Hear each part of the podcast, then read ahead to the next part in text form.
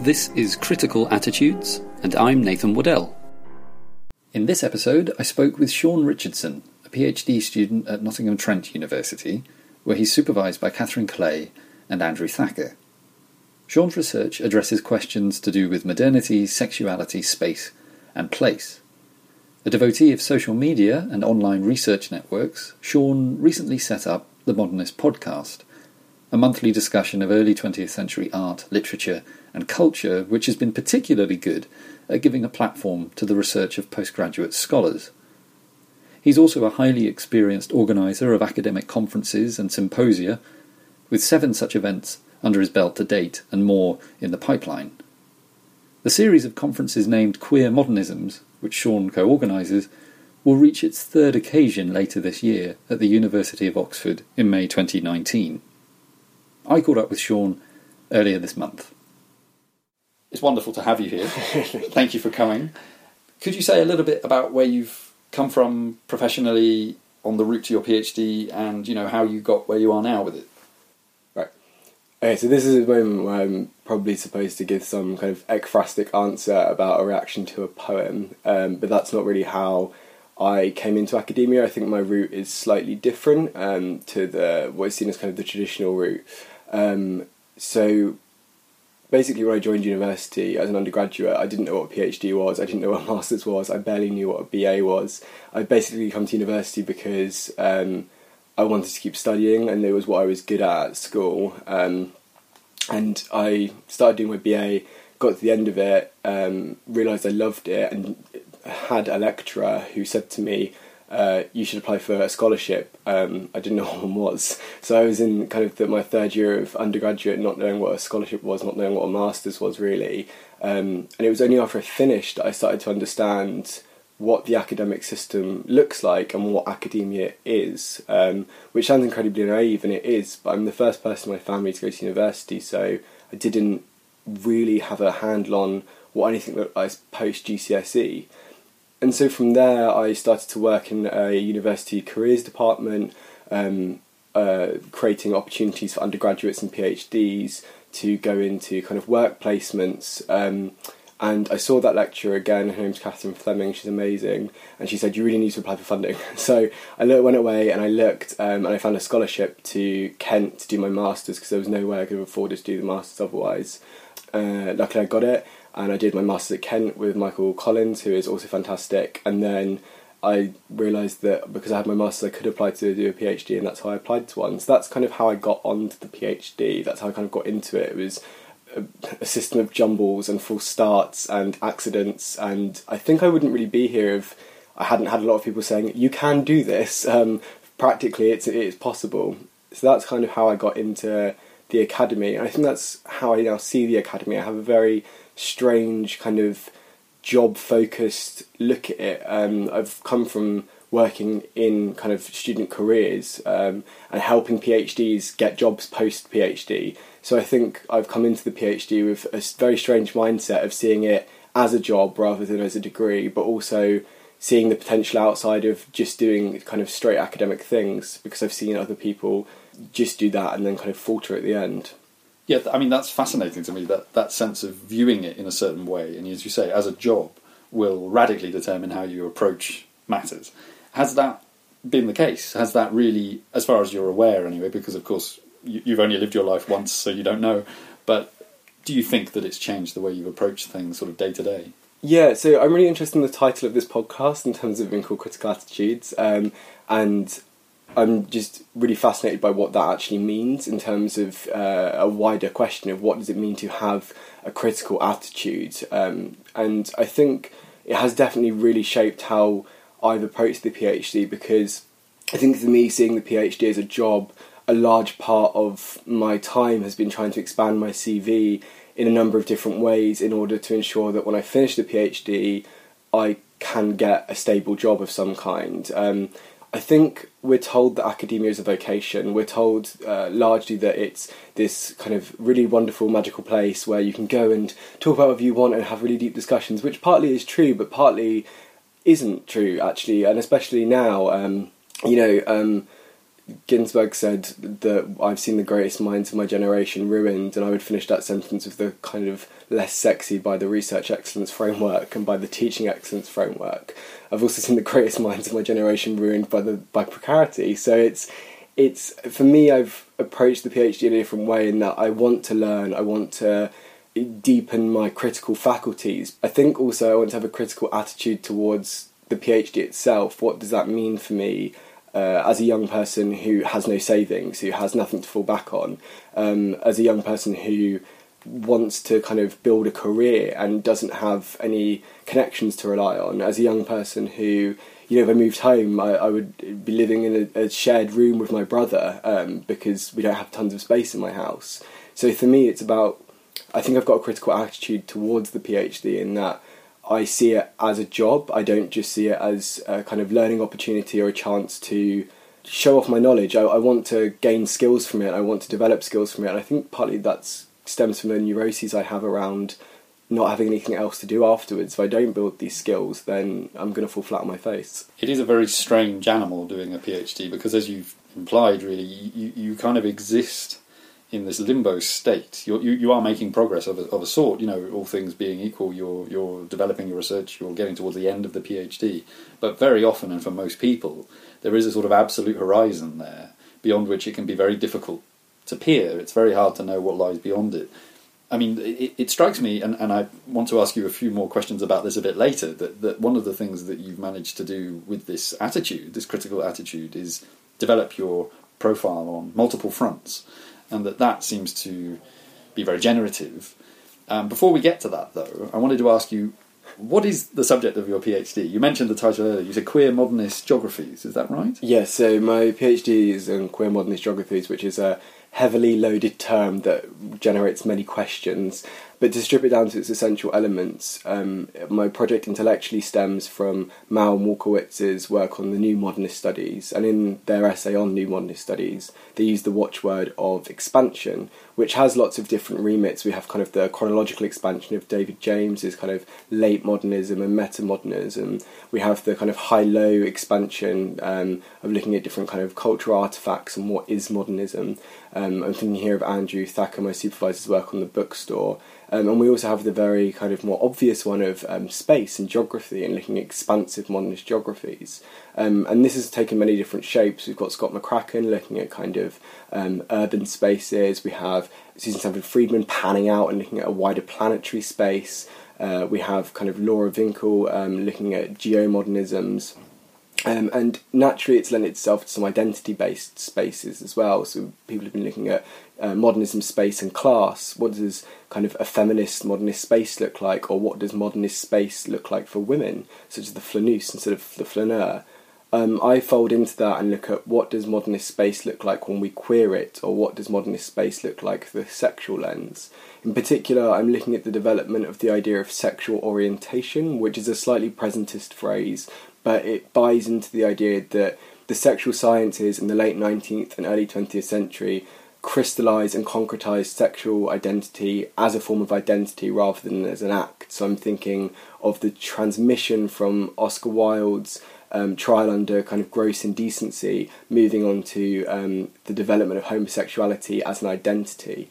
What does it mean for sexual orientation to develop in the modernist era, and how does that affect modernist space? The project's called A Queer Orientation, and I'm wondering what does it mean to be oriented? It comes out of this kind of Sara Ahmed questioning of what does orientation mean when we're oriented towards certain people and away from others, and when that's kind of really, really hammered home by the judicial system, by psychological um, uh, kind of systems such as asylums, and by the sexual sciences. How does that affect our navigation with the world? How does that affect our interactions in the world? And how does that affect how we are spatially in the world? That's a very capacious, full answer. Um, I mean, you, as far as you can tell at the moment, what are you willing to share any of the answers to those questions that you've so eloquently formulated?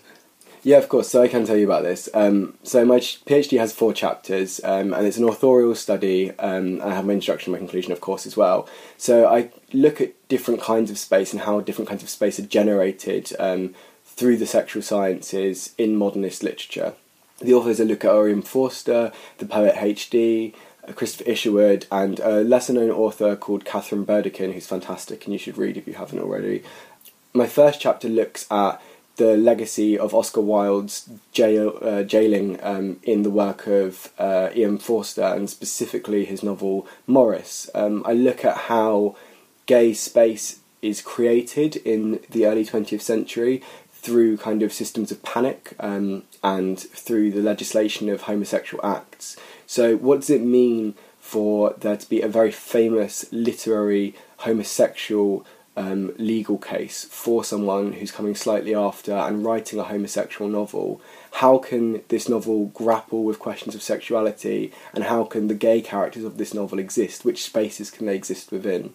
In this chapter, I argue that um, there's a high level of secrecy to um, Maurice, which is kind of encoded in the spaces that the characters can move through. They're constantly hidden. They're in houses and behind closed doors in a series of closets. Then I move on to HD. I check out um, her relationship to Freud, and I argue that Freud and HD's relationship is incredibly important to a couple of her short stories, uh, Spatialities, in that uh, they mirrored the geographies of her mind, which they explored under his analysis, specifically thinking about HD's discussion of her bisexuality and how that becomes spatially constructed as a landscape which she can explore with Freud, um, and like the architecture of her mind. Then I move on to Katharine Burdekin and I think about the question of utopia. What would a queer utopia look like? And I think about the notion of eugenics. Um, Havelock Ellis, um, who uh, came up with many theories of inversion, was also a massive proponent of eugenics. And what does it mean for someone to be in dialogue with someone who is helping them discover their queer identity, but at the same time is proposing eugenics? And so I think about Katharine Burdekin's utopia as deeply flawed and deeply eugenic in nature. And I think about how the queer subject is perhaps necessarily white in sexual sciences, following on from work by Siobhan Somerville and Paul Edwards. And finally, I look at Christopher Isherwood and the integral collapse of queer modernism. I look at the Second World War and how the burgeoning kind of spatial and sexual tensions of the Second World War caused the queer modernist space to fall apart entirely, how it can't keep existing, how um, there has to be what Rancière calls a symbolic rupture, in that uh, the Second World War tears up um, our knowledge is of kind of space. It radically moves the geographies of uh, Europe around, especially. Um, it generates new forms of sexual engagement, such as trench warfare and homosexual kind of acts there. And then modernism as well starts to falter and fall apart under the Second World War. So that's kind of the, what I'm looking at. One of the key words that you mentioned as you were talking about all of that for me was dialogue. And in addition to your doctoral work, in addition to the to the to the work you've been doing for the PhD itself, a very important outlet, it seems to me, for your activity has been the sequence of conferences that you've co-organised called Queer Modernisms. Mm-hmm.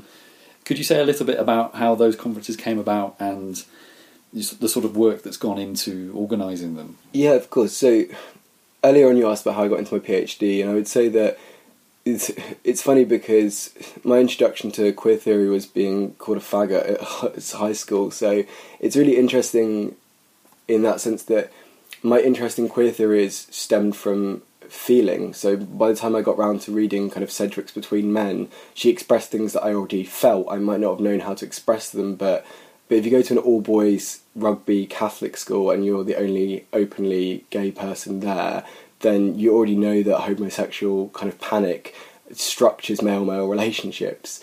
So my interest has always been in kind of queer literature um, and kind of what queer means. And I came to modernism a bit later, so it was really important to me when I um, started the PhD to fuse these things together and create a dialogue around queer modernism and what that means.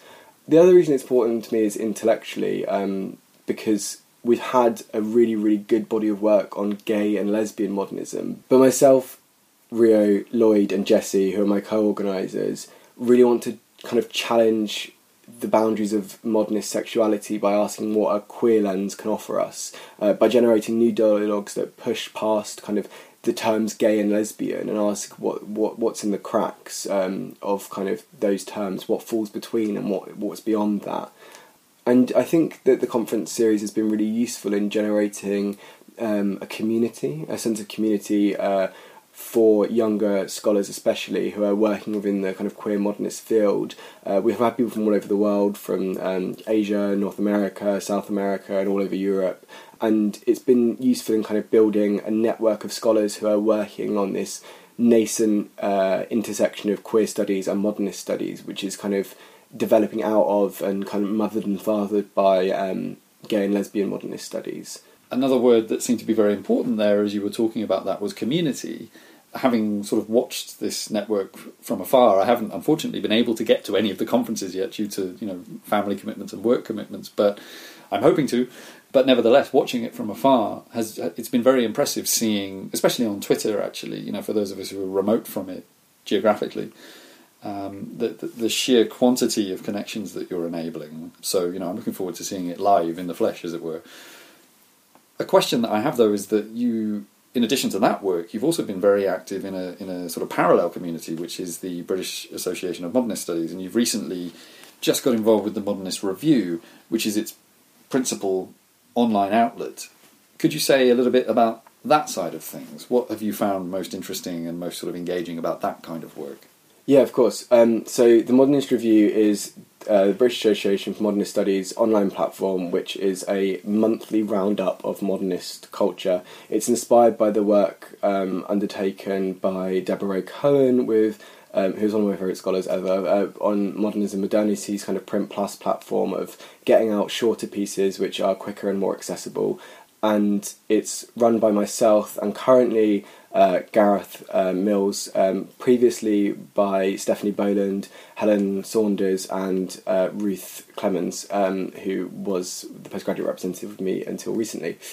The idea behind it is to give postgraduate voices specifically uh, a platform to discuss their research in an oversaturated community. Publishing in journals as a PhD is becoming more and more necessary, and harder and harder because of that. There are only so many journals, and as I'm saying this, I'm sure you can all think of the journals in your field which are seen as important and crucial to publish in. But many journals have like more than a year or two years backlog already, um, and so it's very hard to develop your writing skills. It's hard to get feedback, and it's hard to get your name out there as a younger scholar, and that's becoming so important because of precarity. So what we're attempting to do here is by no means uh, create a parallel to a journal, but create a, a training ground and an interesting, quick space where academics who are still kind of in their nascent or green stages and academics who are further into their career should they wish to write for us can share their work get feedback quickly develop their writing skills and put their name out there. It's really important to me and the other postgraduate representatives that i work with that we provide firm feedback. We really dig into what people are saying and make sure that kind of they're helped with their writing style because you, often you don't get that so much, um, and that they actually have somewhere that they can kind of share work that's really exciting that they're finding in the archives or that they've become suddenly interested in or are kind of finding their way with. Yeah, I mean, I think it's a really virtuous and sort of valuable thing that you're doing.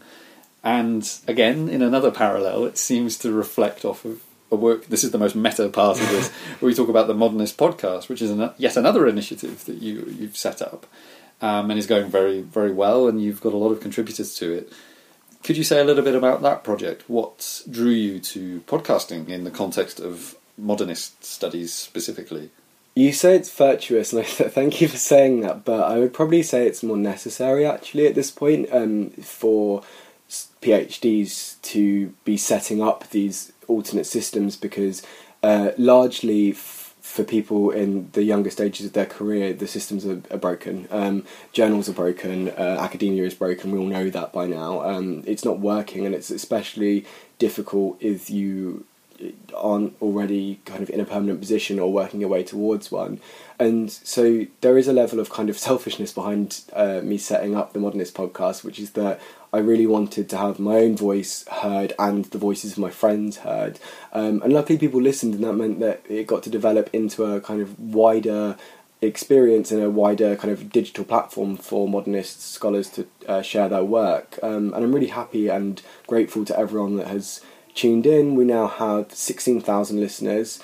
Uh, I think around 14 episodes and four minisodes. We have another six planned, and then it will finish. Um, I now refer to it as a three-year digital humanities project because that's what it's stemmed into. But it really was born out of um, a feeling of necessity, a feeling of having to set something up that allowed postgraduates to get their voices out there when their voices are very, very necessary to their careers and the market is too competitive to have their voices heard a lot of the time. I wanted to create an alternate space where people could show how brilliant they are and have that done quickly and not have to wait three years to have a journal article published um, to kind of make their mark in a different way because we're having to do that at earlier and earlier stages of our careers now. So thank you for calling it virtuous. I would call it perhaps a little bit selfish, but also uh, wholly necessary. And I'm massively in support of anyone else doing kind of similar projects such as this one.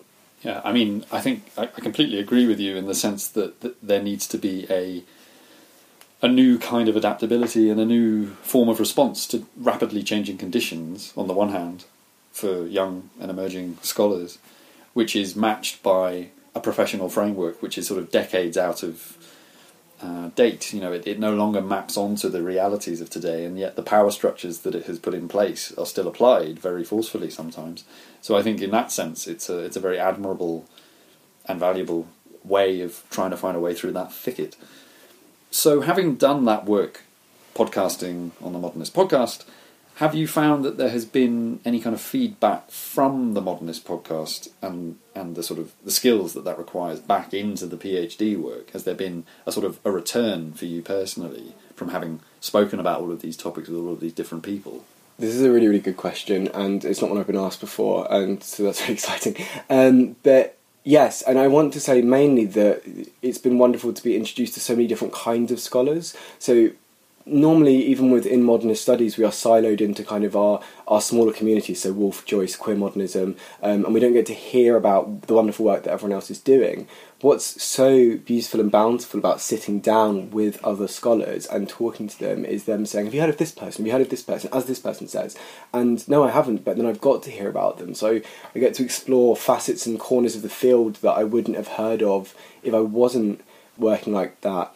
And I'm thinking here specifically of work um, undertaken by uh, Hannah McGregor, uh, Dr. Hannah McGregor. She is uh, based in Canada at Simon Fraser University, and she hosts two podcasts, um, Witch Please and Secret Feminist Agenda, which are for in different ways academic uh, podcasts discussing kind of feminist theory, uh, Witch Please with Marcelle Kosman, and the communities that Hannah McGregor has managed to create really generate this amazing dialogue between scholars. And I think if I could model an eighth of that uh, on the Modernist podcast, then I would be very happy because what it's allowed me to do is to discover new modes of thinking, new ways of saying things, new uh, arguments to riff off of, new dialogues to enter into and that's what it's given me most of all is it's enriched my phd my learning and just my kind of base of ideas through talking to so many different people.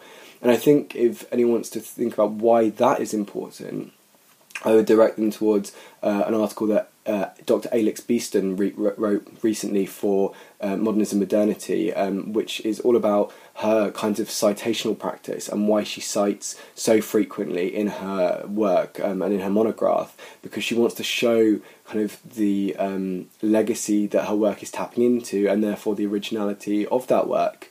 Um, and I would also kind of think here of um, the kind of practice of uh, radical citation, which is being pushed by Shawna Ross at the moment, which is the idea of citing things that we don't normally think of citing, citing emails from grad students, citing blog posts from grad students, in order to create a wider dialogue about what is important to our scholarship what voices we're including and who we're getting to hear. So for me, it's been important because I'm getting to hear more people, but it's also allowed me to think about how can we push that further? How can we make sure that people are heard more? How can we amplify people's voices? Well, that seems like a wonderfully kind of optimistic and forward-thinking and progressive point at which to end. Unfortunately, because we're, we're almost out of time. But before we do end, I just wanted to ask you if you're reading anything at the moment that you're enjoying and that you'd be willing to share with those listening. So yeah, at the moment, um, I've just finished the Neapolitan Quartet by Elena Ferrante, which I would recommend anyone to read because it's absolutely fantastic. Um, and apart from that, I want to kind of give, I guess, a shout out or recommendation to um, uh, a graduate student poet whose poetry I think is fantastic. It's uh, Travis Chi Wing Lau, um, who's an American postgraduate student. And I just think his poetry is fantastic. I found him via Twitter, and I just think he's absolutely wonderful. So I'd recommend reading his poetry. You can find him on Twitter. Sean Richardson, thank you very much. Cheers.